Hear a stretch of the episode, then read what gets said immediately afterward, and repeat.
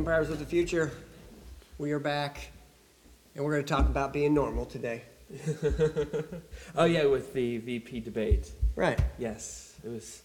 I didn't watch the Trump-Biden debate, so I had a meeting and listened to a little bit on the N P R. I listened to five minutes of it on N P R and got the, pretty much the full picture of what was going on. Right. You know what? And you, so many people that I have talked to said that exact same thing. And that was my feeling. I wanted to see how they came out. And after watching for three minutes, I was like, mm, I'm not not really going to stick with this, I think.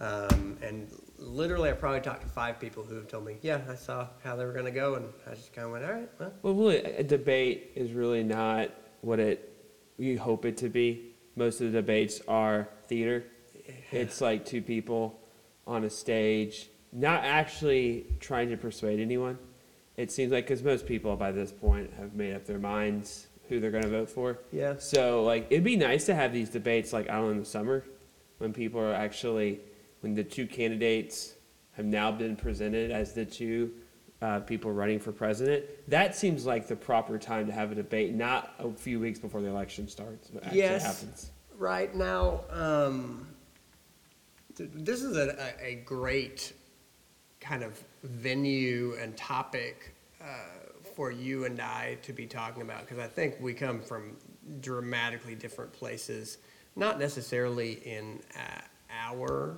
politics, like I'm not going to act like we're so far apart, but certainly in our political backgrounds, and uh, and, and, it, and it's a place where our uh, backgrounds is like where we grew up, and kind of our life course is very different, because tell you what, uh, in some ways, I think today I will say I'm I will speak multiple times in defense of small town America, sure, and also in um, representing small town America, where I uh, I grew up in one. Not that I know all the small towns, but hey, um, and and so the two articles are going to be great uh, today, because uh, first of all, talking about starting out talking about being normal. We're not saying that you and I are normal. We're talking about this article from Peggy Noonan.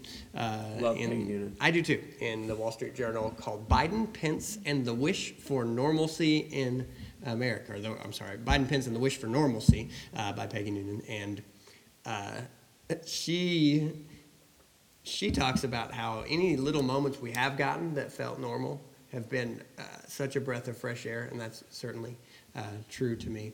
And then a little later, we'll talk about another Wall Street Journal article called "Is the Supreme Court Too Catholic?" by Matthew J. Mm. Which I'm looking forward to talking about the Supreme Court with you, because yeah, you know, it's such a yeah, it's such a, a big issue. It's such a hot button issue that divides a lot of people. Um, and uh, the Supreme Court has so much power right now. Yes, like it, it has more power than the president. I mean, really, it comes to like well, making yeah. swift, swift change. Yeah, and that was not the framers' intentions right. with right. with trying to basically uh, build an ol- oligarchy with nine people making right. major political decisions right. uh, or even cultural decisions mm-hmm. in the United States. Uh, and so it's so fascinating how that that one chair mm-hmm. is so fought over, because it's a lifetime Um, uh, position, right? right? I mean, right. Ruth Bader Ginsburg was in that seat until she died. Yeah, and man, that that, that in of itself brings up an issue. Yeah, is um, in some ways it feels very un-American to yes. have this lifetime appointment. It's like a king and queen, right? It's like right? the Pope. Yeah, you know, uh, it's very strange. Yeah, um, but I, isn't it that way? Uh, because the system wasn't designed that judges Uh, would be so powerful. It was designed very much that, you know, judges just were were considered to look at the law and then rule impartially as right. to what the law says. Right. Um, and so then the the only thing I can understand about why they might have set it up the way that they did is so that you would have a very stable mm-hmm. section of government. Yeah. Uh, but that very stable Uh, section of government has now come to be so powerful and so fought over that it is the center of the fight. Uh, yeah. I mean, today, like at this moment, as we were recording, the confirmation hearings uh, for Amy Coney Barrett are happening. Mm-hmm. Um, sometime this morning, hot things will be said. Mm-hmm. Uh, hot takes, as mm-hmm. some friends of mine say, will be had. Right. They're in the uh, highly decorated Uh, Supreme Court. But obviously, the big issue, which you know the court ruled on this past year uh, with Roe v. Wade laws in certain southern states, you know, uh, if if she gets nominated, if she gets appointed, which is most likely going to happen, right. uh, that puts, I believe, six conservative judges on the on the court. Which, if you're pro-life, is a positive thing, right? Because the thought is, if another, if if those those laws that were passed in Louisiana and Texas are appealed back to the court, you know, and and the court hears it, it's likely that they rule in favor for those other states. Because I believe the only reason why it didn't, it, it, it you know, it, the court ruled against those laws was because uh, Justice Justice Roberts went with the more liberal side. Well, now he's, if he continues to side with the liberals, it's still going to be a five four for conservatives. Right? If right. if the, if it kind of goes that way, if right. she if she votes, and it seems that because of her religion, as we'll talk about later, that um, and her faith and her views on pro-life issues, that that seems like what will happen. So right. that's a huge cultural fight with pro-choice, yes. pro-life type of things. Yes, and so um, so we'll get into that. I I, uh, I enjoy the track we're on today because, strangely enough, I think that the idea of normal is just a really fascinating idea. Mm-hmm. Um, I remember I, I when I was in uh, seminary, I subbed for years. I actually subbed uh, through uh, my first part-time ministry position. I also did substitute teaching, and then I uh, got out of doing that when I was full-time in ministry, and then got back into it when I was in seminary, which took a long time, as you know. Sure. You, you know, you, yeah, kept, yeah. you kept going, so it took yeah, a long, yeah. long time for yeah, you. Yeah, yeah, yeah. Um, and so one time I subbed uh, at a nearby high school for, uh, it was really strange, it was a high school sociology class. And um, I made them, it was, it was one of the most hilarious um, sub jobs, because I went in there and there was a blank piece of paper with two statements on it. I hadn't planned to be gone. Do whatever you want. Signed the sociology teacher. So I was like, wow, this is going to be a fun day. Movie. So what I did is um, I told every class when I came in, I said, you know, first of all, I cannot believe that uh, you all have a sociology class in high school, which is hilarious. Yeah. Um, and then second of all, so uh, this is what he told me. Uh, I mean, if he was that brazen about what he's leaving for me, I just told them what he left. I said, so here's the deal. You have to answer Uh, two questions uh, for me, and then you just do whatever you want, as long as you're willing to talk to me for like fifteen minutes. Um, and so we talked about normal, actually. I, I asked them, I was like, what are social norms? Like, so, for instance, like, why do we shake hands when we meet people? Sure. It's a real, it, which is in Japan, they bow. bow. They, right, they bow. And what is the utility of shaking hands? What does it do for you if somebody shakes your hand or if somebody won't shake your hand? And And, and and it was great. I mean, we had a good time talking about that. I think in high school, there is a certain sort of um, interest in kind of how people behave. A lot of them are learning how to behave, sure. and the value of some of these everyday sorts of things. So we had a great time uh, discussing those kind of things. It's especially funny to be thinking about that right now. I mean, I remember when uh, Doctor Fauci came out. I, I think overall he's availed himself well, but I remember he came out one day and he said, you know, yeah, I think we should just give up shaking hands altogether. I think we should ought to be done with that as a Western society. I'm like, ooh, a little bit overreach there. I don't know if you have that quite that authority. Right. Uh, yeah, you don't have to shake anybody's hand, but I think that, I just you know, don't think bowing goes to the American. It's not to American norm. It? Yeah. My dad has a funny story. He went to, he went to Japan because uh, he worked in Singapore, so he went to Japan, and he, he was joking with me one day how often the bowing goes on. Yeah. You know, it's a bow, and then you bow back, and then there's another bow, and another bow. Oh, wow. So, like, it's a constant little thing going on. Of, uh, and, and obviously, in that, in Japanese culture, the honor, right? Mm-hmm. The, the expression and, of honor. And handshakes don't really express honor the way a bowing right, does, right? Right, right. Uh, but, um, yeah, I, I, you know, I wonder what will happen, like, when it comes to greetings. And I still think handshaking is a very American thing to do, right? Sense of equality, right? We we right. come together, this right. type of thing. But um, yeah, it's interesting to see kind of what normal will be yes. as we go forward. And obviously, we're talking about normalcy when it comes to political uh, communication and political debate and things like that. But normacy is a huge word right now, because people want to say, well, when are we going to get to normal? Is what is the new normal? The new, yes, uh, right. uh, so uh, that's that's an interesting thing. Like, it's interesting to kind of think, well, what will be the new normal and also kind of the, as people say, I just want to get back to normal, mm-hmm. as a sense of just frustration and, mm-hmm. and, and complaining. And I think politically people want to get back to normal. Yep. And I think even, because Peggy Noonan is, is a Republican and conservative, she worked for Ronald Reagan. And I mean, I don't think she's overjoyed about Joe Biden, uh, you know, being the president per se, but you know, she's written quite often about her disdain for Donald Trump. Right. Um, and I, and I think for on her her end, it's, you know, she worked for Ronald Reagan, kind of the, she was a speechwriter. She was a speechwriter yeah. for President Reagan, and you know, Reagan is seen as kind of the the model of the Republican president. Trump is the antithesis of of that, and I could see her kind of like thinking Ronald Reagan's rolling in his grave to know that Donald Trump is the president and the Republican, you know, yeah. so for her, you know, but I think there is a sense where I think maybe Americans, I know she talks about in this article, that maybe Americans are willing to vote for Biden just because, hey, he's he's normal.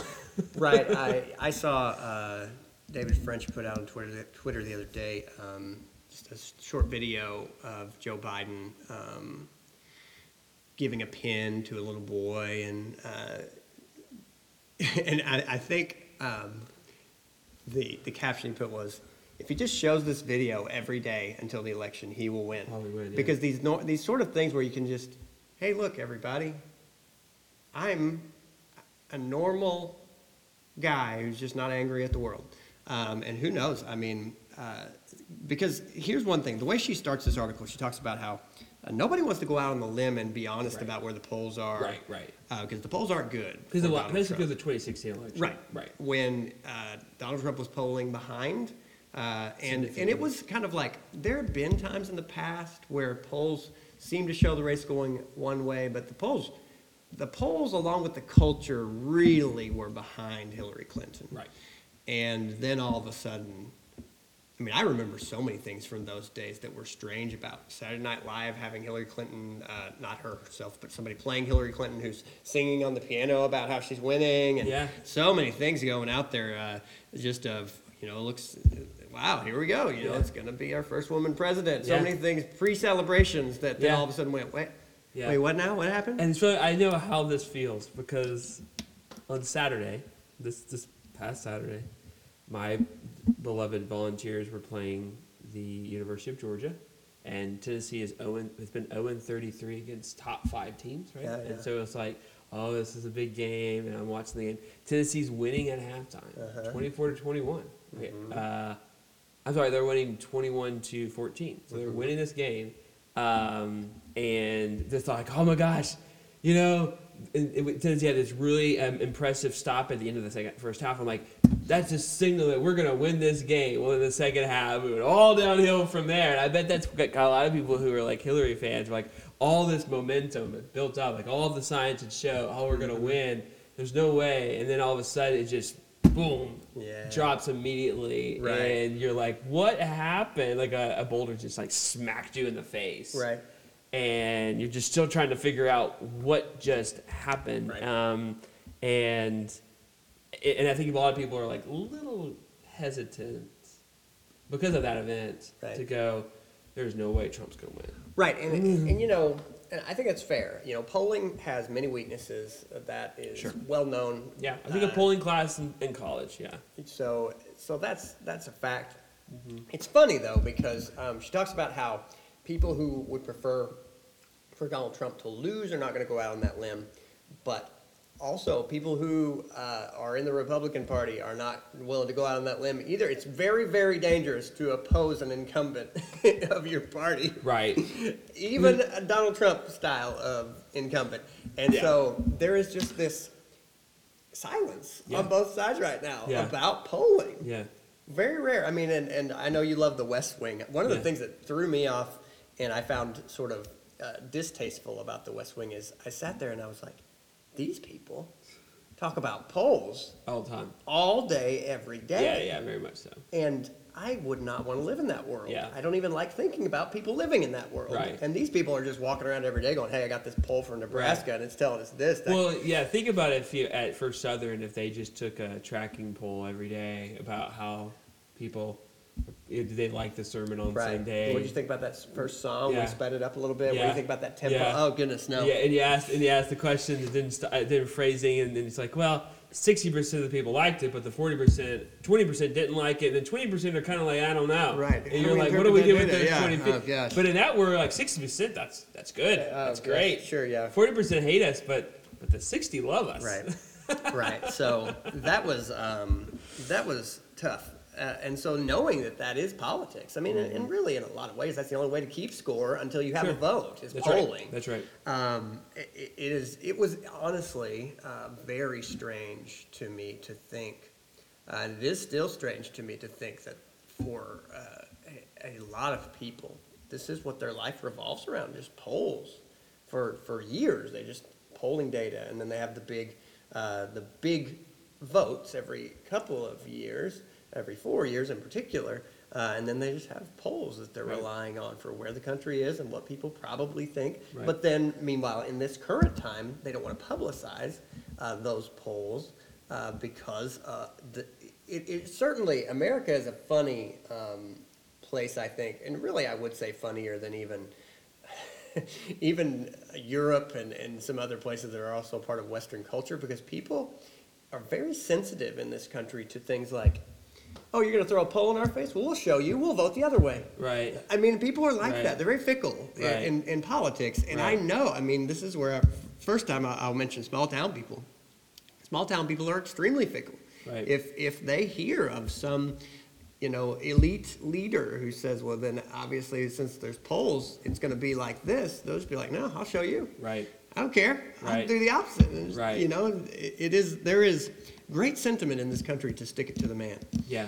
Great, like a lot of sentiment. Has been for a long time. Yeah. I think that, there really, of course, there's difference. You have different publications, like magazines and other mm-hmm. things. Even universities, right, will do polls.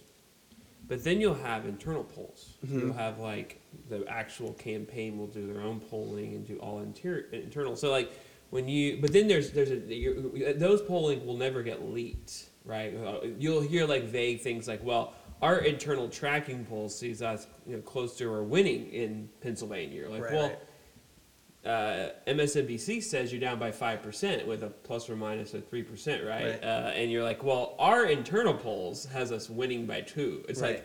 like, well, and that's kind of a biased internal poll. So like, it, it's it's so crazy. It's you have different. Of course, you can.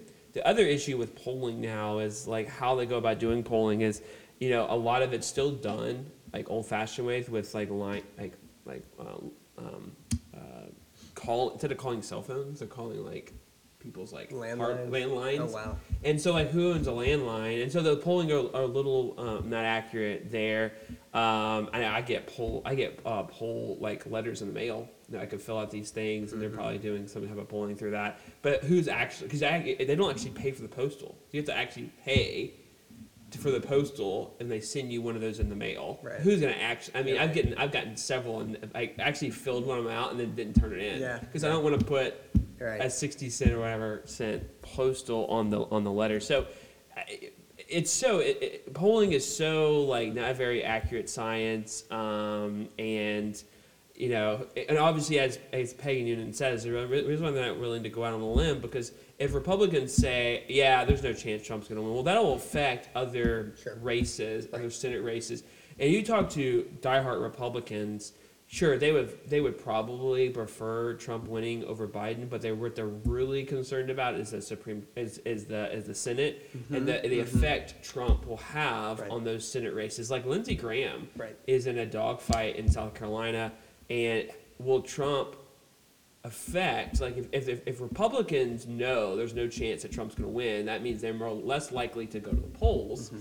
So they're, therefore, they're less likely to actually vote for their Senate race. So it's just a lot of different uh, cards being played, right. and it's a very complicated uh, situation. So you can't just go out and say, yeah, I don't think Trump has a chance. Right. Well, yeah. It'll affect a lot of other races. Yeah. So uh, there, there's the, the first quote that I especially picked up on. She says, uh, this is how a lot of Republican political professionals sound to me, ready for a jailbreak and afraid to dig a tunnel. They don't know where the floor is soft, which direction gets them outside the walls. They believe the polls, they think the president is going down and is all too willing to pull the rest of the ballot down with him. A few will try to cut loose, and he'll be gracious about it uh, in the way, and he'll be gracious about it in the way Tony Montana was being gracious when he said, "Say hello to my little friend," which is with the machine gun. Yeah. Uh, and and so that, yeah, I, I certainly can understand that is the um, kind of vibe around uh, Republican offices there in Washington, that what do you do in this time where you have a candidate that does not look strong? And, it, yep. and this is not, um, I think that there was a lot more unpredictable things going on in twenty sixteen than there are now. It, it is just, it, unless something changes, it seems pretty certain that Donald Trump will not win this election. Uh, now look, things can change. Politics uh, is yeah, up to sure. the minute in a lot sure. of ways. Um, in the last week, it's been a crazy week because uh, there was a lot of sympathy for Donald Trump as the president uh, from even unexpected corners when sure. he had COVID. And sure. then I, honestly, I would say that turned around within a few days, as also he came out of the hospital and had a few other things going on. And S N L so, talks about him like basically breaking out of the hospital like Sarah Connor does in Terminator, yeah. Terminator two, where she like basically holds the, the doctor hostage to get out of the hospital. And they were joking, that's what Trump did. Yeah. It's pretty funny. Right. It, it, that was, that event in itself was just yeah. another chapter in kind of this strange uh, yeah. sort of... I mean, yeah, he gets COVID. Right? Yeah, and the just the kind of this... Will that say, well, here's an example of his looseness with COVID guidelines and things as the president, but also as personally in the mm-hmm. White House, mm-hmm. and and so therefore he can't be he can't be trusted. He can't be trusted to to to follow um, to to actually lead the country with this particular pandemic and stuff. So or there's a sense of yeah sympathy, right? You know, oh oh wow, this is he, you know maybe we. We we were wrong about this guy. Maybe we should, you know, give him a little bit of grace or something like that. I don't know how much, how many of that group of people. I think one of the groups of people that I've read about that are the real the real players in this election, and the reason why they're seeing the election go the wrong way for President Trump and is white women. Um, that white men are probably still behind Trump. Those that voted for him in twenty sixteen have probably not changed their mind, right?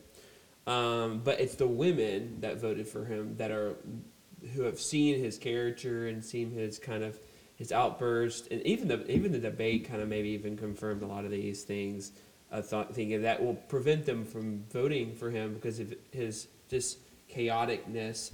And they're more likely to vote for Biden. Um, and with a woman on the ticket, they're even more likely to vote for Biden. Um, so that's the group that, who voted for him in twenty sixteen, who may not vote for him this go around, that right. could cause Biden to win, and as you have right here, could win the blowout. Right, yeah. She says, uh, this is also a week that journalists and politicos in Washington began wondering about something they never expected to be thinking about this year. They are wondering if November third will be a win for Joe, Bla- Joe Biden, but a blowout, a landslide in a polarized country that doesn't produce landslide, landslides anymore. Right. There's a lot of Trump fatigue. Is There's a very sure. strong statement that she follows it up with. I, I think there is. I've seen that in various corners. And it's peaking at the wrong time for the president, she says. Even Trump supporters feel trapped inside a reality T V show and are powerless to change the channel. Uh, Trump might lose women voters by numbers we've never imagined. Uh, and here's where she gets to the normal part. Uh, if Joe Biden wins big, she says, part of the reason, maybe a big part, will simply be that he is normal. Not he's such an accomplished legislator, not he's a man of the future or charismatic or warm or he has such a moving backstory. No, he's he's normal, and people miss normal uh, very much. Uh, so you know, you're asked, you're saying like you know, landslides don't happen as much. I was thinking about when was the last time there was a big landslide? Well. In nineteen eighty-four, Reagan won forty-nine of fifty states. Walter right. Mondale, who was V P for Jimmy Carter, uh, only won Minnesota. Wow. Uh, so think that winning forty-nine. And, I, and I'm thinking through this, and I'm like, well, so uh, and there's a poll out, again, we're talking about polls, that Georgia, the state of Georgia is a, basically a tie wow. with with Trump. It, it, if Trump loses Georgia, obviously he's not going to lose Mississippi and Louisiana. Yeah. And, but Florida, he's losing in Florida. Um He's probably going to win in Tennessee. He's losing in North Carolina. So you think about all of these these, even these southern states that you think are kind of his firewall, are states like, I mean, North Carolina, uh, states like Virginia, states like Florida, states like Georgia could all go towards Biden. And so at the end of the day, you're like, all right, what states are left mm. for Trump to win? You have maybe Kentucky, Tennessee, Arkansas, uh, Louisiana, Mississippi, Alabama, maybe some of the kind of the plain states of Oklahoma. But Texas is on is a battleground state right mm-hmm. now. So you just think of all the different states. There's a chance that Biden could win forty plus states. Right.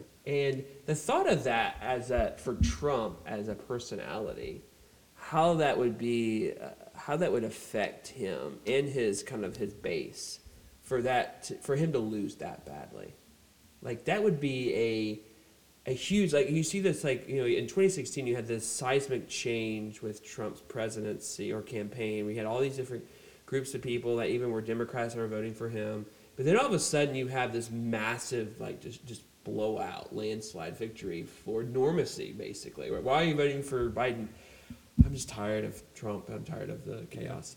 Wow, what a re- re- quick shift back to like establishment. I mean, because Biden is like the definition of establishment. Right, he's, he's, in, he's in Senate for forty-seven years. Right. Yeah. He, uh, he first ran for president in what, like nineteen eighty-four? Yeah, was he in there? Yeah. First, this, this is hilarious because I think he might have been in there with the Ronald Reagan. I'll look that Walter up. Mondale, I'll see that. Yeah, I'll look uh, that up. Which would be just another layer of what a what a hilarious, strange commentary on uh, politics in this country. Uh, and, and I mean, the man is seventy-seven years old, so if he wasn't in that one, he certainly could have been.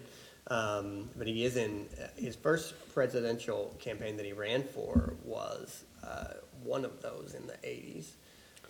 Yeah. Uh, so Gary Hart, there's a movie about Gary Hart, if you're interested, called The Front Runner.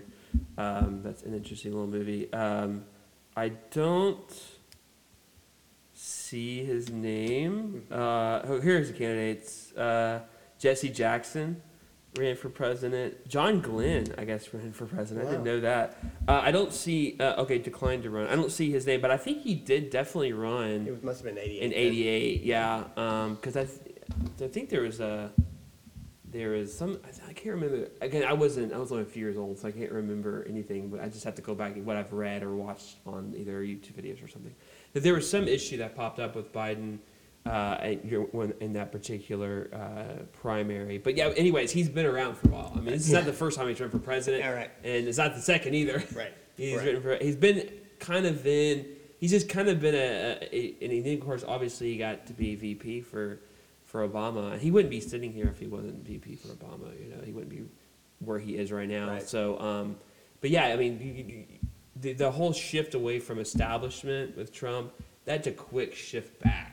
Right. And, that, and I think that will cause the American population or the electorate to kind of go, okay, we tried with the kind of, um, all, uh, kind of this no, uh, not no name, but unestablished, uh, yeah. non-Washington. Right. This is what we got. I don't think we really liked it. And then, or it's just, is it particularly just Trump, that Trump was unique in and of itself as a character. Right. And It, it, there are precedents in this country for an outsider candidate, especially to kind of talk about reform. You know, uh, Donald Trump talked a lot about draining the swamp and these sorts of things. Um, that that has happened. I mean, um, I think probably the prototype, the very first, would be an Andrew Jackson. Um, who was definitely an outsider, never fit in in Washington. We're going way back uh, for Andrew Jackson, but still, mm-hmm. yet he is he is an example of someone who had his own agenda, did right. his own thing, and right. uh, and so there have been candidates uh, like that in, in a lot of ways. I mean, to talk about this from a normal standpoint, that look, this election is a referendum on the presidency of Donald Trump about Very much so. What people think about how it's actually gone. Right. And I think that everybody, again, in a normal setting, I think everybody should come out and say, you know what, there have been surprises. I, one thing that I've heard a lot in evangelical circles is, look, he came through on a lot of the appointments he said he would come through on. We weren't sure, sure he would. Right. And that has been uh, a surprise to a right. degree. He has in some ways governed as a conservative, though I, I don't I don't know a whole lot of people who would make the argument, no, he's He's a genuine conservative at heart. Right. But he is. He's very pragmatic. Yeah, he's pragmatic and he's yeah. governed to to appease his base right. and, and right. the people that voted for him. And in a lot of ways, it's kind of like a some sort of spoils system. He right. has just rewarded right. people who voted for right. him, and uh, that kind of transactional kind of candidate uh, in a lot of ways. But there have been surprises. I'm sure there were a lot of people who would have thought, oh, the Twitter stuff will calm down once he becomes president. Uh, they were wrong. They, they were wrong, wrong about that. Um, very wrong. And and then there, you know, who knows uh, the books. I was thinking this the other day that if, if this goes the way Peggy Noonan is kind of the picture that she's painting, boy, will there be books coming out for years and years and years about details of behind the scenes of uh, this presidency. You'd just be certain of it. Yeah, I think you can just be certain. Yeah, you'll um, have political scientists and other people just take advantage and, and just kind of comb the details and data and stories and and just kind of like, all right, what, what have we learned? Mm-hmm. Um, and, and, you know, I, I've just thought about this now. You, you wonder, maybe that is the reason why Biden won the Democratic uh, primary, is that Bernie Sanders in and of itself is a risk. Sure. Yeah. Because he's yeah. Yeah. number one. It's so interesting that he, you know, he's not a Democrat. He's right. an independent. He's an independent. Vermont. But that, that's the kind of the issue. He's independent. He is his own man. He takes orders from no one. Right. Um, and he's a little bit a. You know, he has his own particular positions on things that are that are they become now more the normal of the Democratic uh, voters, but not enough of them hold to those views. Right.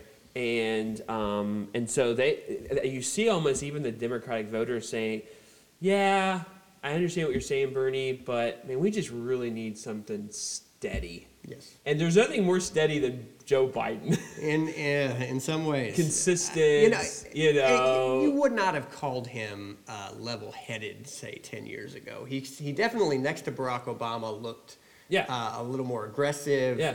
Uh, he was known. I, I, I mean, certain things that happened during uh, the presidency of Barack Obama, you know, they would catch Joe Biden saying cuss words about, yeah. you know, that he's got a little bit of a foul mouth. He's yeah. a pretty aggressive personality. He's just kind of a straight talker, or however right, you want right, to say it. Right. But yes, next to Donald Trump, uh, he appears a much more steady candidate. And he's certainly establishment yes. in, in the sense of uh, he knows what the Democratic Party has stood for.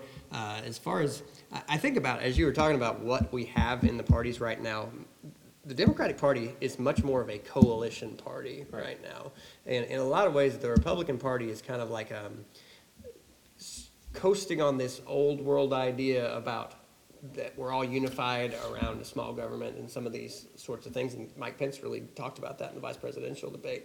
Uh, meanwhile, the Democratic Party is a genuine coalition. And I mean that both in a Uh, sense that that's a lot of what politics is about, is coalition building, but also it's a lot more volatile. Like we're going to see in the following, in the next four, eight, twelve years, there will be challenges for the Democratic Party to keep this coalition together. Oh, yeah. There's a lot of uh, a lot of mouths to feed. yeah, and a lot of desires yes. that are going a lot of different directions. And not a lot of patience, no. I would say. Right. Like if they don't get, they, you know, I was even... Yeah, there were some that kind of like uh, dismissed President Obama because he wasn't quick enough to to give give what they were hoping he would be quickly quickly would give, because obviously he he's just as pragmatic as any other candidate politician, and he's got a opposition party he has to work with mm-hmm. to get anything done, and you can't just. And I think Americans continue to struggle. I think as a young American, continue to struggle to understand what the president is. He's not a king. Um, he's not an emperor. He's not a, some kind of a, a person you, you put in this position, and he snaps his fingers or her fingers, and things just start to happen. Sure. Sure. Um, and I think Americans, even though like when the Revolutionary War happened, we didn't. George Washington wasn't king. You know, Alexander Hamilton and John Adams wanted to give him almost that title of of of, of kind of this this kind of supreme uh, yeah. position, because they feel like he deserved it. And in, in some ways, they wanted America to have a strong executive uh, power, uh, almost to have a monarch. But America didn't didn't fight a revolution to have a new king. They fought to be a nation of that's ruled by the people. But I think Americans still kind of, they almost are at this point where we that a lot of Americans want these leaders that they elect into office to just be able to do whatever they want. And, and to almost to a point where Uh, that's why I think you see around the world this kind of a lot of democracies, which are in a sense loose democracies, where you get in these these leaders into these positions and they pretty much, I mean, do whatever they want with very little opposition.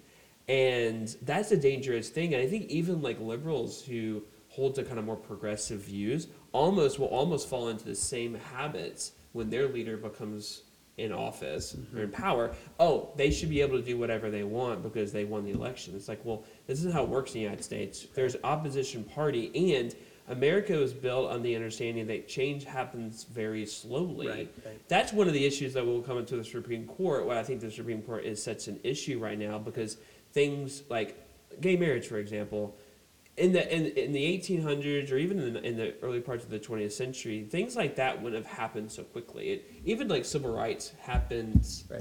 slowly over time. Um, with gay marriage, it was like quickly there was a court case. Quickly, right. that court case went, was in favor, it, it, it ruled in favor of gay marriage, and all of a sudden it became law. Right. And that was a quick change. Right. Uh, and, and there was no law passed. There was no uh, bipartisan bill. There was none of those type of things. It was just quickly Supreme Court, Supreme Court ruled. And I think that is a is a is a um, that I that, that I think that, that that giving that particular branch of the government way too much power. Right? Way too much power. Yeah. Um, last thing that I will cite that she says here, uh, she says, as for the vice presidential debate, neither candidate damaged the party's prospects or especially advanced them. You could view the evening as smirky versus smarmy, theatrical versus sedated, or dramatic versus dignified. And at different points I did, but it felt normal. I wanted to say about the vice presidential debate that, oh, somebody's calling. You're supposed to you. Decline. You're supposed to decline. Where's decline? The red button. So I wanted to mention that um, the I, I've come in the last few years to be more interested in what they call the opinion class, pundits reading what people think is going to happen. And um, I, as we've talked about before, I've noticed that they really get into the details. And so week to week, they might say, you know, things like, oh, it looks like uh, Russia could attack this week. Things could go really bad. It could all, you know. Oh, and, and they kind of overblow things. Because it, it's it's a lot like, in, in that sense, a lot, a lot like watching a baseball game or a basketball game, the way the uh, announcers can get into such you know detail about how well this this one play here yep. could determine the whole course of the game, um, and in in a lot of ways, watching the vice presidential debate, I really kind of snapped out of uh, a certain line of thought that has been playing out for years now, literally years, which was, well, we've seen the end of manners and decorum in American politics. This is, uh, no more will people respect each other. No more will people talk about uh, talk about policy and issues because Donald Trump has changed the way it all works. And I think that's completely overblown. Yeah. I sat there and yeah. I watched as Mike Pence and Kamala Harris talked about policy. They remembered statistics and data. They actually went back and forth about that data. Yes, they had different interpretations of it, but they actually gave each other space. Uh, I thought the moderator did a good job mm-hmm. in this vice presidential debate. Uh, it, it was one of these moments where all of a sudden you just go, oh, there are, th- there there is give and take in politics yep. still.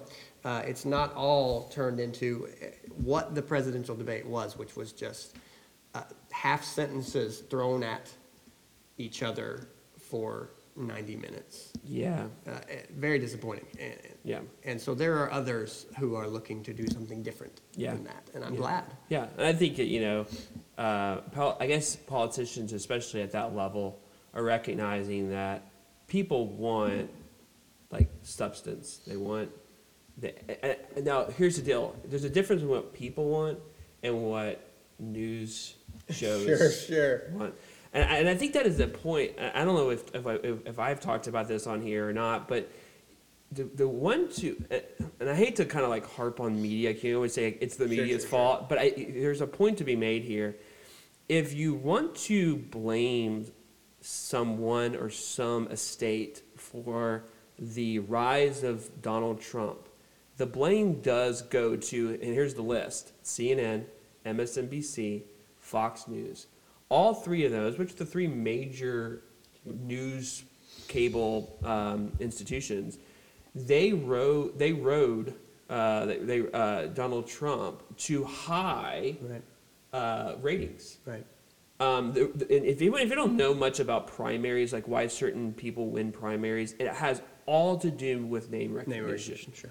The reason why Ted Cruz and, and didn't win the, Demo- the Republican primary, Marco Rubio, Marco Rubio, it's because no one Jeb knew who Bush. they were. No one knew. They knew Jeb Bush, but Jeb yeah, Bush. Jeb Bush. Was, I mean, you want to talk about Bush fatigue? But, and that was Bush is, fatigue. Yeah. I mean, you talk about all these questions yeah. we had when George W. Bush became president about do we are we the kind of country that has right. just uh, dynasties? Right. And and we are not. Right. I mean, that's that right. question was a loaded question. And so when Jeb Bush showed up, he was just a Bush too late. Right. He really was. The guy was articulate. Right. He, he had uh, right. and I some think, things going for him. But. And I think maybe if Trump wasn't on that stage, Jeb Bush may have won because no. the money was behind him, you know, um, and usually wherever the money goes, usually that's who wins yeah, sure. a lot of the times. But...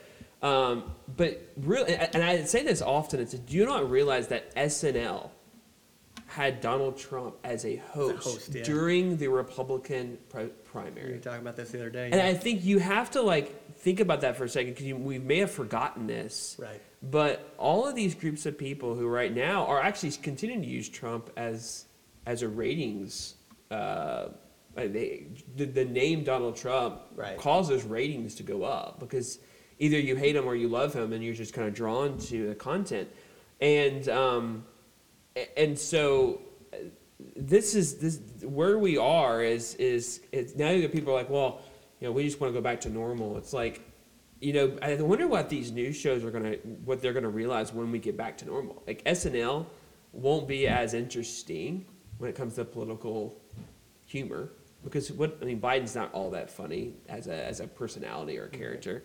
Um, and what are the C N N and the M S N B C and Fox News going to do when Trump's not easily there to just drive ratings? Right. You know, they're going to probably become less relevant or less. Sure. Their ratings are going to go down just with Trump leaving the stage. Right. Because the because the reality show, in a sense, on November the third will be canceled. Yes. Yep. Yeah. If everything goes as expected, it will be canceled. It will be. You'll have the last hurrah, which is the last few months. Sure. But after that. It's you'll get what you ask for, which is normalcy. Right, right, and and uh, it, it's actually a documented fact that, uh, for instance, late night talk shows, uh, Jimmy Fallon and uh, and all the Colbert and Colbert, yeah. they all all their ratings have gone up when there has been uh, opposition party right. uh, in power because it's a foil. I mean, you, right. you have a foil for your right. champion to come right. out against, right. and and and that, that has been provided. So we'll see. Like uh, half of uh, Weekend Update on S N L this past week was all like Trump jokes. Well, yes, yeah. and and I mean some of the things that I read, I I think there is fatigue associated with that too. There's only so long right. you can run on about this. Uh, It's not interesting anymore. I mean, right. it's this is not. It's not as if there are um, multiple kinds of jokes. Uh, Donald Trump's got a pretty straightforward kind of persona, and he doesn't have a lot of different tricks. He's just bold. He's just got a mallet, and he just hits things right. mostly. Right. Um, and and so the, the the jokes are tired in a lot of ways. So so we'll see, we'll see. what happens. Um, But let's transition to where we are today, Matt. Uh, is the Supreme Court too Catholic? Is a question by Matthew J. Frank there in the Wall Street Journal as well.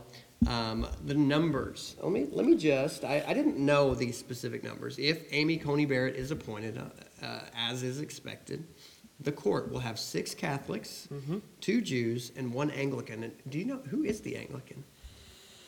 I don't know.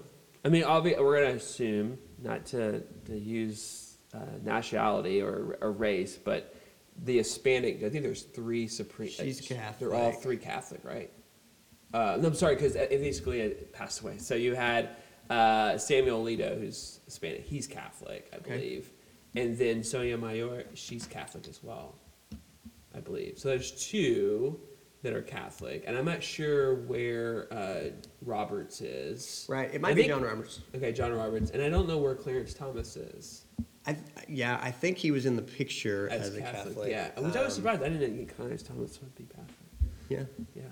Well, you know, uh, one thing just to be straightforward about is that uh, religion, and, and in particular uh, Christian uh, kind of denomination, is very driven by your nationality, mm-hmm. uh, and so.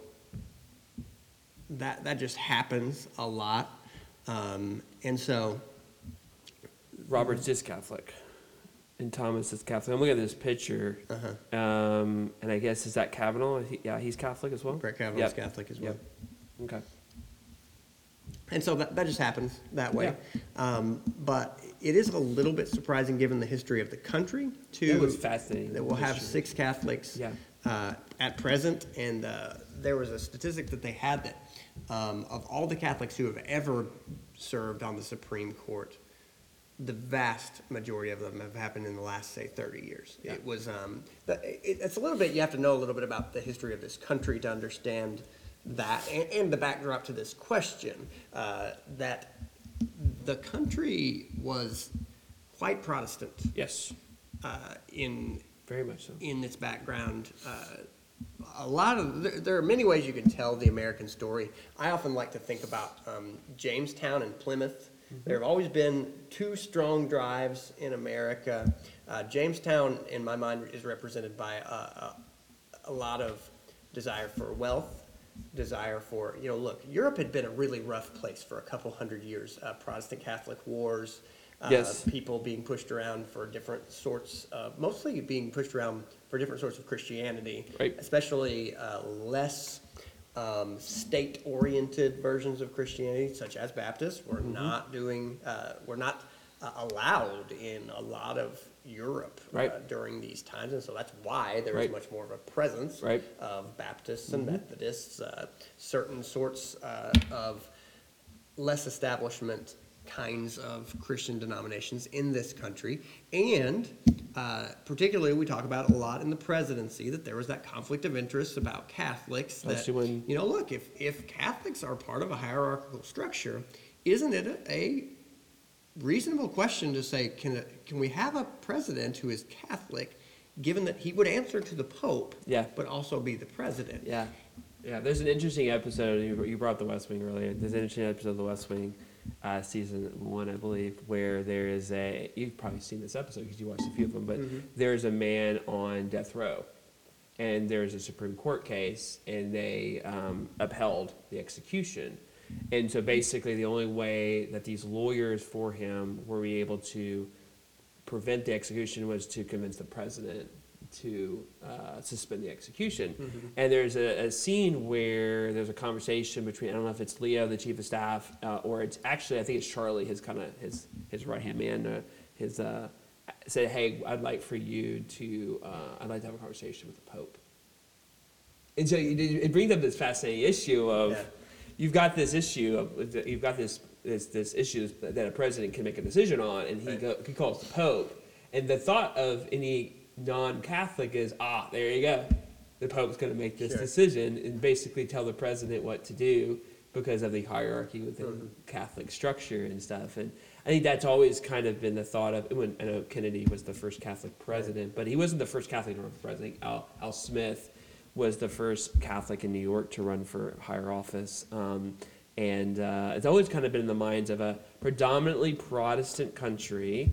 And for many Protestants who left, as you were talking about, Europe, because of Catholic aggression, mm-hmm. um, to come to the New World to have freedom of religion, right? To America is one.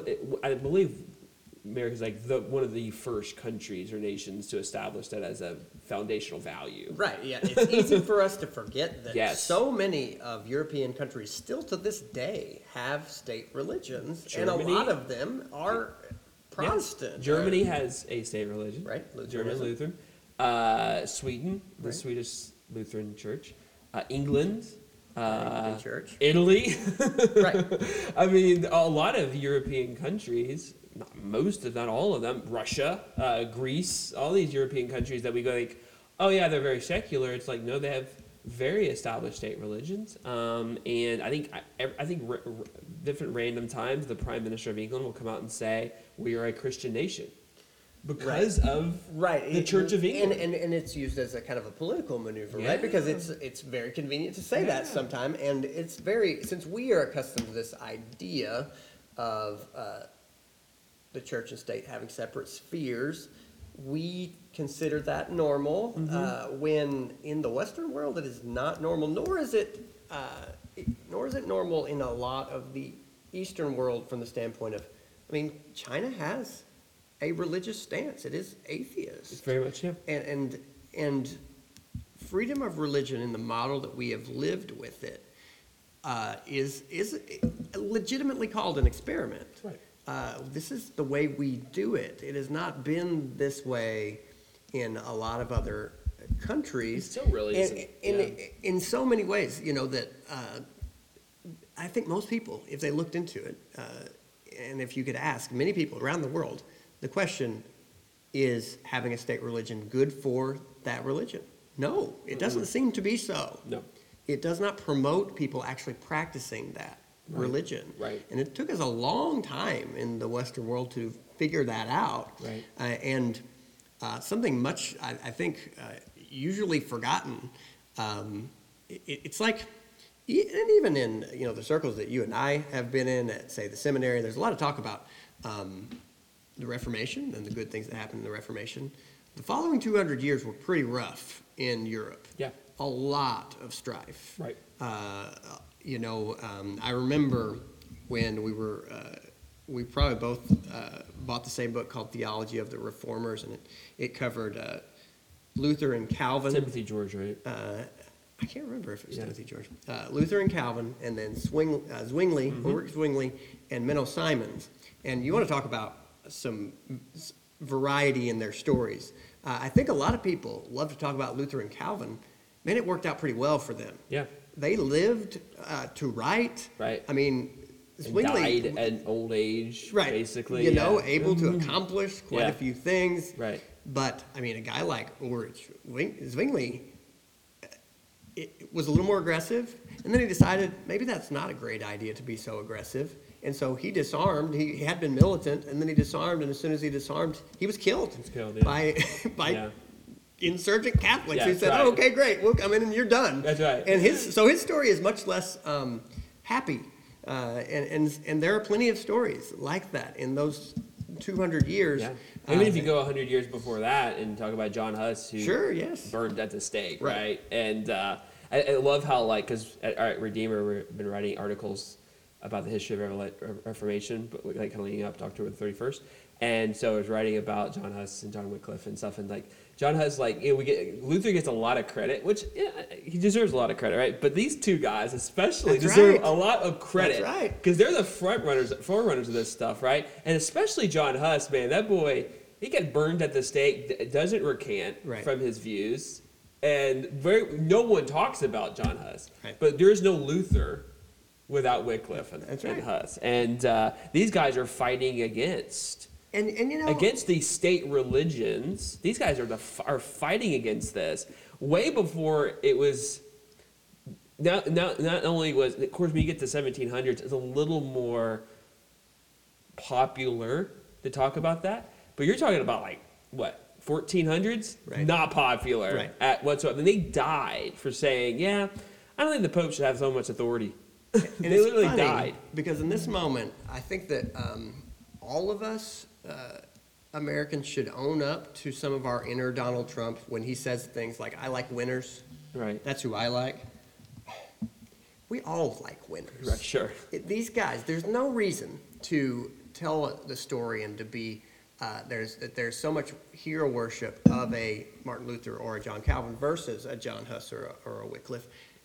It's just that their story is a lot happier, and also it just turned out well for them. We love a happy story. Sure. But these stories of sacrifice have got to be known and uh, celebrated, uh, and and often they are not, or at least less so, when really how can you how can you celebrate less the story of people yeah. who gave their life for their cause? Yeah. Um, so, so that's I, a big deal. I think the issue I've had with, especially Democrats, who have always kind of made this stance of like, um, in a sense, like if you're going to be a Supreme Court judge, you have to basically be secular, right? And since so you can be culturally religious, like yeah. most, even like I know Dianne Feinstein is probably Catholic. So is Joe Biden. So is uh, so is um, uh, Pelosi. They're all Catholic, yeah. but they are, in a sense, their primary religion is secularism. They're mm-hmm. secular by Like conscious, like, but when it comes to traditions and kind of where they land culturally, they're Catholic. Right. And what you have is, in our country, especially, that's different than India, which is primi- prim- primarily Hindu, and actually is the state religion, is mm-hmm. Hinduism. It's not a religion of conscience, it's a religion of culture mm-hmm. and tradition, right? People are Hindu because that's what their parents are, and that's just culturally who they are. Mm-hmm. They don't make a conscious decision like, I think I'm going to be Hindu today, right? Or I think I'm going to be Hindu now. But I think what you have with, especially in America, when you have, especially you have people who believe in God and Jesus Christ and believe in the Bible, consciously they're making these decisions of faith. Um, and to say, the state religion of the United States is secularism. Therefore, you cannot have a view of conscience that you believe in Catholicism. Because the argument is, We are, we're concerned that you will judge based off your conscience, based off your faith. Yeah. We would prefer that you would adhere to the state religion of secularism and that you would put your religion at the door when you walk into the chamber, when you wear that gown, right. and you rule. We would prefer that you rule in regards to the state religion of America, which is secularism. And yeah. I think that what you have is this clash because people are saying separation of church and state. But what's really happening is it's not actually separation of church and state. Actually, what's being happening is the state religion of America is secularism. Therefore, you need to hold to that religion, and pers- privately in your own home, you can have whatever faith you want.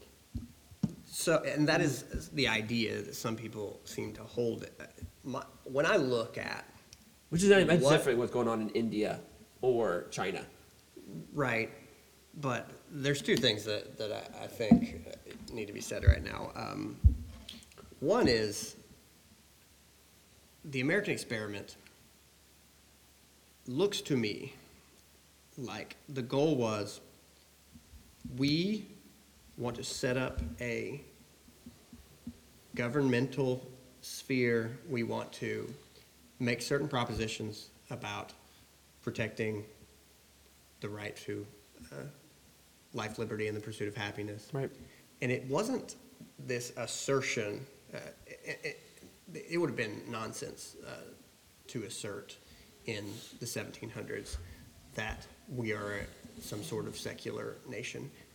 I am not saying that they were asserting that we were a religious nation. Right. In a lot of ways, the way I view the founding of this country is kind of a don't ask, don't tell sort of, listen, we know people have hearts.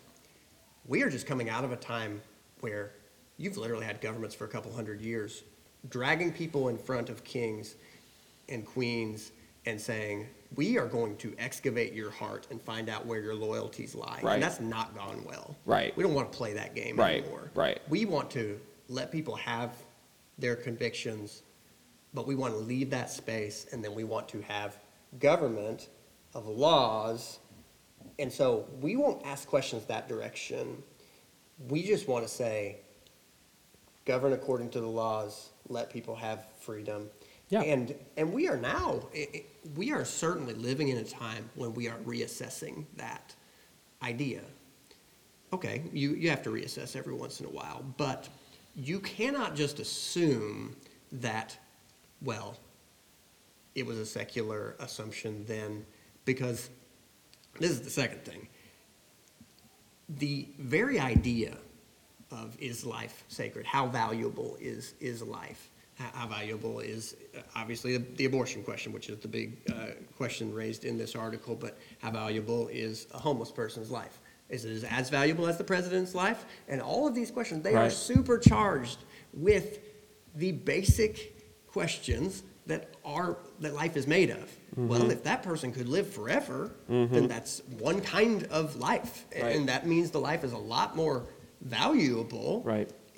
than if that person is just a bunch of cells that knew what to do right. and came into uh, that person there. Mm-hmm. uh, and, and so these questions are charged. Mm-hmm. And yes, it, it matters what people bring to the table on this, but in a lot of ways, I mean, sociologically, you could define um, faith, this this term that we that seems completely only biblical. Sociologically, faith is just your highest trust. Right, exactly. Whatever is the most trustworthy thing in your life. If you view that as yourself, right, well, then you have faith in yourself. Right. And and that has been uh, something that if if if people want to know more where you or I stand on this, this is something we've talked about a lot mm-hmm. in, in, in this podcast, is about, look, uh, it didn't seem so maybe for a while, but it is very clear now that secularism uh, is a religion, that yes. the basic tenets uh, are playing out, yep. and that it is it is based upon, look, I have determined, according to what I trust, here's how, here's what humans ought to be able to do, yep. here's how, what restrictions they should and shouldn't have, and so that that issue is alive now right. in this country, and so there are uh, various religious viewpoints that are that are playing out, and they will continue to. I mean, this is the future, is to tease all of this out to see where it's all going. And so, long story short, uh, I think that it is not so simple as to go, well, th- this strange idea, that if you examine it, is really a strange idea to say, well, people can hold their religious viewpoints in private, but in public, nobody gets to. It's like, that's not, that's nonsense. That's nonsense. How valuable that you think a human is, yeah. you just hold that in private. That's just in, nonsense. In public, you just don't operate yeah. off of that. It's like, no, the, because, how valuable you yeah. think a human is determines how you treat everybody. Because the people who, if you ask that question, you're you're in a sense being a hypocrite, because I would not expect that you as a pol- politician, when you argue for laws, are arguing based off pure, like, none of my conscience or fa- beliefs or worldview has anything to do with this. That makes mm-hmm. no sense. Like, that makes you non-human. Right. We did not elect a non-human to right. sit in that chair. Right. We act, we elected a human who has a worldview, who has values and beliefs. And I would assume if we put you there that you would you would govern with those values. And if, if I didn't want you to use those, I wouldn't elect you, or I wouldn't. So it, it's just absurd to say, Um, you can't have your values and beliefs and worldview. You have to be purely, almost robotic, right. non-human, right. to be a computer well, and who just analyzes a law and then spits out an opinion. Like, right. that makes no sense. Right. One one story uh, that needs to be examined is this myth, this this high story right now of neutrality. There's people out there right. who can be trusted because they're so neutral. Yeah. That is just not, the, I don't know if you've met humans, if you think there are all these neutral people out there who can be trusted to just judge impartially on these enormous weighty issues. Typically, that's the easiest word because it's so, it's a negative word, but sociopaths can probably be neutral. But we're not going to put a sociopath in the Supreme Court, right? Right. I mean, like, yeah, you know, there's just not, it doesn't like, make sense. You know, there's a baby laying out in the road and you go, well, we want a neutral guy here to yeah. figure out, well, well, these people are trying to get somewhere. We yeah. should ask a lot of questions right. about whether that we should just, right. you know, should we stop traffic? I don't be neutral about this. No, it's, we're not neutral about these things, right. nor should we be. Right. Um, and so that is an overblown example just to illustrate the point that everybody has biases. Right. I trust somebody who, one, knows their biases, and two, is honest about them, rather than thinking, oh, that, that, it, that it makes any sense to think there are people out there who go, well, I keep my deepest viewpoints private and I don't let them affect my public life. Well, that's right. just nonsense. Right. Nobody actually does that. Right, and it's so anti, you know, I know humanism is a, is a you know, somewhat of a, you talk about secularism and even humanism is a very popular viewpoint philosophy. It's also anti-humanistic to go, you're a human and you have values and beliefs and background. We're going to want you to check those at the door and be non-human. That's it's so not, anti-humanistic. Right. Like, it just doesn't, there's just so much contradiction going on. Right. And I think it comes to an, uh, an kind of a, an issue, and I, and I was going to ask you this. So do you think that the, do you think that the Republicans in the Senate should vote on Amy, uh, what's her? Amy Coney Barrett. Yeah, Coney Barrett. Um, the long story short on that is, to me, is this. Uh, one, uh, I think that the way our system was designed, Barack Obama was owed a Senate appointment, or I'm sorry, a Supreme Court appointment. Sure. I think through uh, political manipulation, he didn't get it. Uh, this is one of those situations. A lot of times I'm a spirit of the law, first letter of the law, second right. kind of guy, and the spirit of the law was Barack Obama should have gotten that appointment. That's just right. one of those things. And and, and the reason I, I say that, and so then, I would, it's just simple to me, Donald Trump should get this appointment, cut and dry, it's clear. I, I say that because for a while, we've been not legislating, mm-hmm. which means all of this culture change in our country has been working through the Supreme Court. Court. Yeah. And, and, you know, give the presidents their due as well, that executive orders, you know, I mean, uh, probably the biggest one during George W. Bush's administration was the extensive power given to C I A, F B I yep. to spy on. Right. Uh, spy Patriot on, Acts and things like right, that, yeah. To spy on uh, people, uh, just everyday citizens. And then during Barack Obama's administration, obviously, uh, same-sex marriage. Uh, and then Obamacare to a degree. I mean, that was uh, Even that was be, legislation. Yeah. Uh, I, I guess we can say that what that that.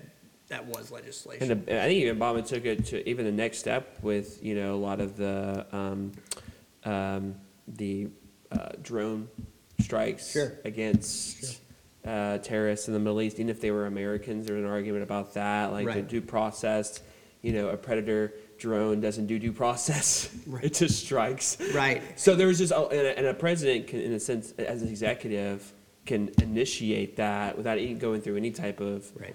due process or going through a law system or going through Congress or anything like that. Right. So and so I, I am um, very, very disheartened, and I have a lot of concerns about the when when I continue to see um, political machinations manipulating the system, manipulating the system that, yes, it, it is uh, not moving quickly right now. But to me, our system looks like it was designed. When you have a situation where you have somewhere near fifty percent of the people who want to go one direction and somewhere near fifty percent of the people who want to go another direction, our system seems to me to have been designed to go, well, we're not going anywhere then. Right. And that's not been good enough uh, for a lot of people. And so then all these machinations have been developed. And then on, on both sides, there have been, oh, well, if you're going to do that, then I'm going to do this. Yeah, and right now, then the newest one is, is this discussion about packing the court. Right. And... That is another... It's not the first time this has happened. F D R packed the court to get his New Deal passed. It's like a, not a new concept of a president packing the court. And and that is another, to me, mm-hmm. another manipulation mm-hmm. that uh, I think is unwise. Um, and, and so I just want to stay away from that from the standpoint of... I, I think the system was designed pretty well, and I don't... I don't see, most of the time what you see happening, and, and, and even this has been discussed on packing the court, well, if a Democrat uh, was to pack the court in the next four years, well, then you should expect a Republican will do yeah. the same thing after that, right. and then where are we? Yeah. We can keep on twisting every knob and going, I'm getting my way for four years, so well, then right. wait, just wait. Right. And that's what we've seen over and over and over again, and what has resulted in is more polarized politics, uh, less of not just people in Washington being able to get along, uh, people in their everyday lives right. no longer are in, in many cases able to have civil conversations. Um, and so that's, that's where I am on that issue. Uh, what about you? Yeah, I, I think this is, uh, you know, you were saying like the, you know, following the law on this, you know, the, the Constitution gives the right of a president to nominate uh, a Supreme Court justice, and the Supreme Court must approve it. The Senate must approve it. Uh, Senate, what did I say? Supreme Court. Yes, the Senate must approve uh, the nomination. Um, it seemed like from, that President Obama nominated uh, Judge Garland, and then Mitch McConnell and the Republicans who had the majority in the Senate at the time chose not to approve him. Right. And then said, nominate someone else. And Obama said, well, I'm not nominating anyone else. And there was that kind of like, just that tug of war. Right. Then the election happened. Um, I do I do actually agree with the argument that um, since the Senate is majority Republican, there's really nothing Democrats can do to stop it, right? And there is no written mandate or guideline by which a Supreme Court who a ju- judge who passes away during an election so somehow needs to wait to the next president to nominate. He's still the president, right. Therefore he has the right to nominate someone, and the Supreme Court has the right to approve it if they want to. Um, and and I think what you're seeing is is that President Trump is, even if he loses in November, is going to basically leave a legacy in his four years of basically putting uh, three conservative justices on the court. And that actually will probably be what Trump is remembered the most right. for. Right, it'll be, yes. It I mean, that's a huge amount in four years. It would be very difficult to um, think of any uh, effect that he has had that will be bigger yep. than that. Um, we have no idea what those judges will actually rule right, on certain issues. On. Uh, I mean, Uh, uh, Judge Judge Roberts was nominated by George W. Bush and has gone the other way on a lot of important cases that has caused some Republicans to pull their hair. Right. I mean, um, Anthony Kennedy was nominated yeah. by Ronald Reagan, right? right? Who was expected to be a conservative overall. And while Mostly he liberal. wasn't predictably right. liberal on everything, Anthony Kennedy is. This was the discussion for years there right. that he was. Responsible, literally. Right. This is a wild thing in this country to think about. Since there was a four four divide, Anthony Kennedy is the one man in this country responsible for things yeah. like same-sex marriage, in in the sense that he was the guy holding, holding. the lever. That's right. That he could have left the lever down, or yep. he could have raised it up, and That's he right. chose to let things like that through. And Anthony Kennedy had that had that uh, mm-hmm. option multiple times, yeah. and uh, he was a. pretty unpredictable vote, yeah. and and so that that was the case for quite a while. Um, and so, uh, one thing in this article to say is that um, I don't know, I, I didn't agree with his characterization. You know, one of the things he says in here is opposition to Catholic nominees has been mainly about the politics of abortion, not their religious faith. That is um, this two spheres mindset that I, I think I see in him that I, I disagree with. That look. Um, if you think, and, and as many conservatives do, that that is a human being that exists. Mm-hmm. And yes, I yes, there are a lot of discussions. And, and, and, and in the life of our churches, there is much to be done to help people who are in difficult situations. But if that's a human life, well, then that's a That's a question we need to deal with. Right. What, what do we do about the fact that there's now a human life? Right. Uh, not a bundle of cells. I mean, that's the debate. Right. And so to to start out characteriz- characterizing the debate in this way, well, it's not about uh, the fact that they're Catholic. It's about their position on abortion. It's, it's exactly what we were talking about earlier. That, well, look, if God is the designer of life, well, then that life has meaning, yeah. And if if not, if the only people that we have to please are human beings, then that makes a very different world. Yeah. If if the only things that exist are cells and uh, and bodies and dirt, uh, yeah. that that makes a whole different world. Yeah. Not and it's not even just about uh, eternal life and questions like we were talking about about am I going to go to heaven when I die? Well, look, it, no, it, it makes every day of our life mean more right now if if Jesus came, if mm-hmm. if, if God cares enough about people to send his son to die. That's right. a big deal. That's, right. a big, that's what we talk about all the time. Right. It's a big deal. And so if human life is worth that much, well, that establishes a whole different thing. It does. Than just, oh, or are we just cells yeah, floating I, around on this, right. by chance on this rock. Right. Yeah, and I think to, to even restrict Roe v. Wade or abortion to simply a religious argument is, is there is a legal argument towards this. If if it is alive, then there's a fourteenth Amendment, there's an equal rights clause right, to this. Right. There's a legal argument to be made to say that this human in the in the in the womb of a mother has rights that are equal to the mother. Right. Well, therefore, right. there's a legal argument to be made, and a, and a judge, especially a judge sitting on the Supreme Court, is required to make that argument and right. to and to say legally, uh, as a legal scholar and as someone who is has the position of a associate Supreme Court justice or chief justice, I have to argue the law. Mm-hmm. Um, that that goes be, even beyond religion. Mm-hmm. Um, it goes against even legal understanding that you know, people have equal rights in this country, mm-hmm. and and it's, the judge ought to defend the rights of people, right. um, and and so there's there's so much to this, and I think restricting it to simply what is your position on Roe v. Wade, or what is your how does your religious faith affect your your non-partial or neutral view on Roe v. Wade, um, is is is so unfortunate, and and hopefully we can we can we can get back to where judges can make legal arguments. So issues like this, there's a legal argument based off the Constitution that the child in the mother's womb has rights as an American, sure. and therefore we need to protect those rights. Well, and this is the central tension, uh, in my view, in the Democratic Party. The central, uh, if for anybody who considers yourself a Democrat, I mean, I, I consider myself an independent. I think there is a tension in the Republican Party as well. But first of all, in the Democratic Party, that you have got to feel a tension between.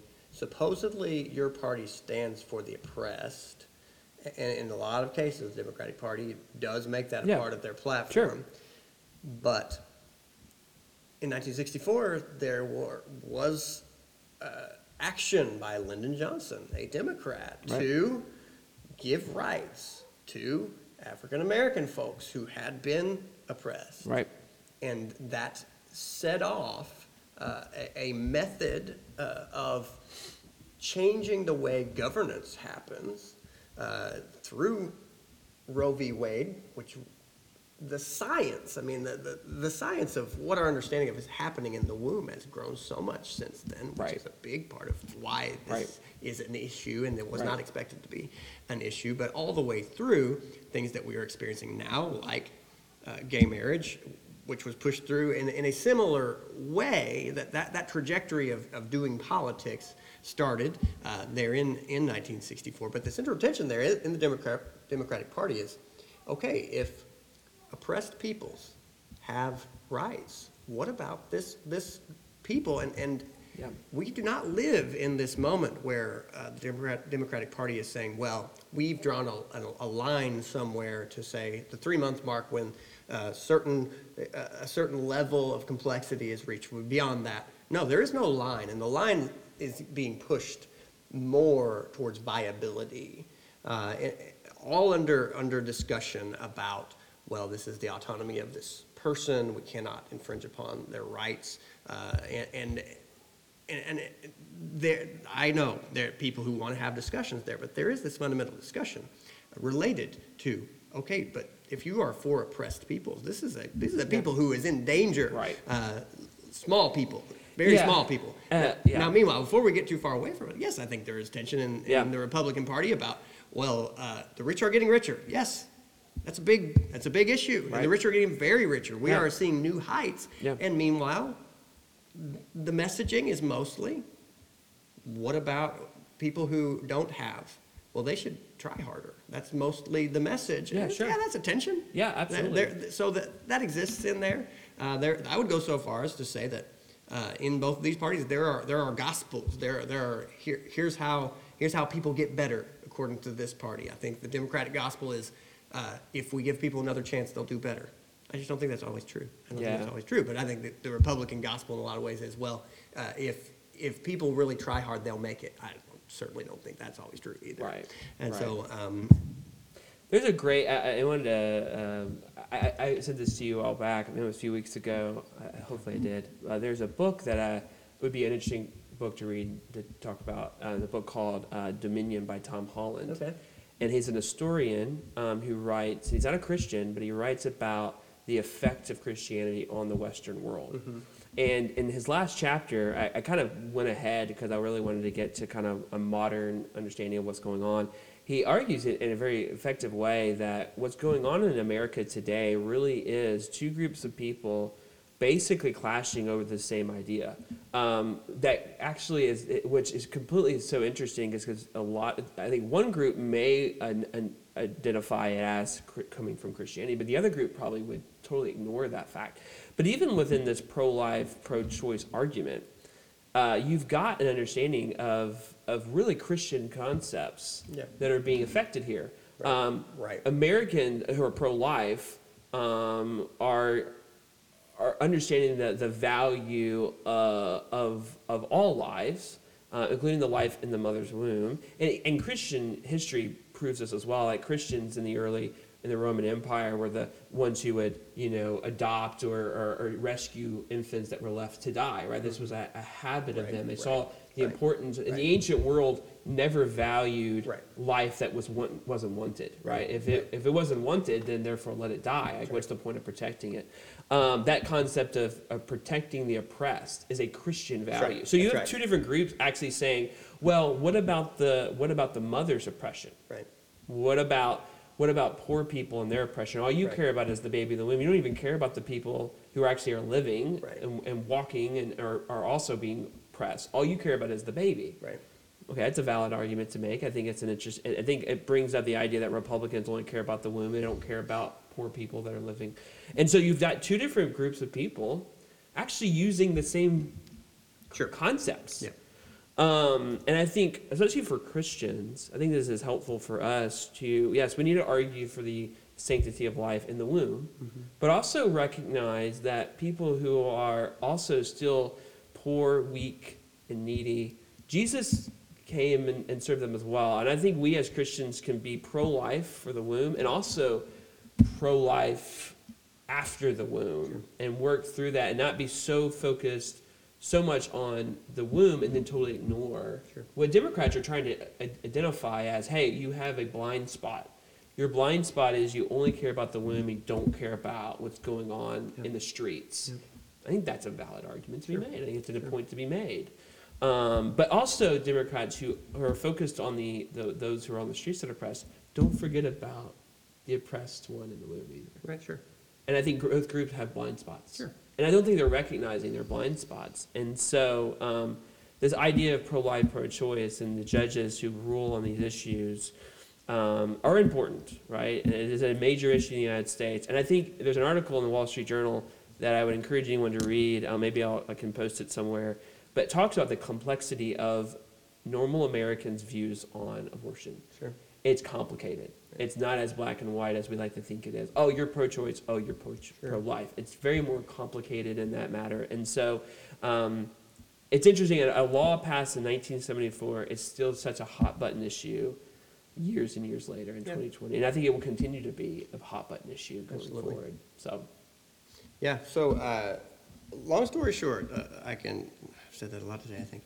Uh, I, I do think the presidential election, I think that there are undecided people. I think we would be surprised to talk to people. And, and I'll, uh, the answer, I think a lot of times, is people value politics low in their life, in a, in a low amount, that they just don't focus on it sure. that much. Sure. And so, yes, I think there are still undecided people. I, I've seen some statements in the last few days, you know, I'm remembering that every election in my lifetime has been called the most important, important election for a generation. Yes, there, there's always overblowing about this. It, in a lot of ways, the country will go on uh, either way, no matter what the opinion really class tells. Choice, right? right, and, and you know, we've, we've got a lot to sort out, and, and, and I think that one thing to say even here is that we do live in a democracy. If you, uh, one Look look into your local politics. That stuff matters. Uh, you can affect your county, your city. Yeah. You really can. And yeah. and some of this stuff gets so overblown that we will write uh, write votes for people. You know, talk about name recognition. I thought about uh, looking at our, our school board. Uh, yeah. Listen to school Which board. Are, yeah. Those people pick curriculums that your kids will learn from at yeah. school. And right now, curriculum is a battle right now. Right, absolutely. Uh, and so look into that stuff. Don't yeah. just get so consumed by these national elections that will, in a lot of ways, not affect your life as much as you think it will. Meanwhile, right. this stuff uh, that is local will affect your life much more, and you don't think it will. Very much so. So let me ask you, Jackson, as we conclude, are you undecided? Oh, goodness gracious.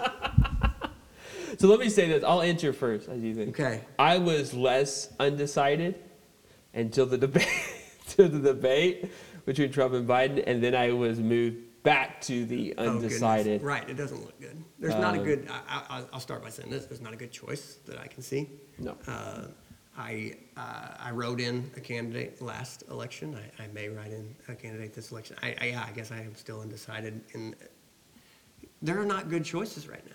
Mm-mm.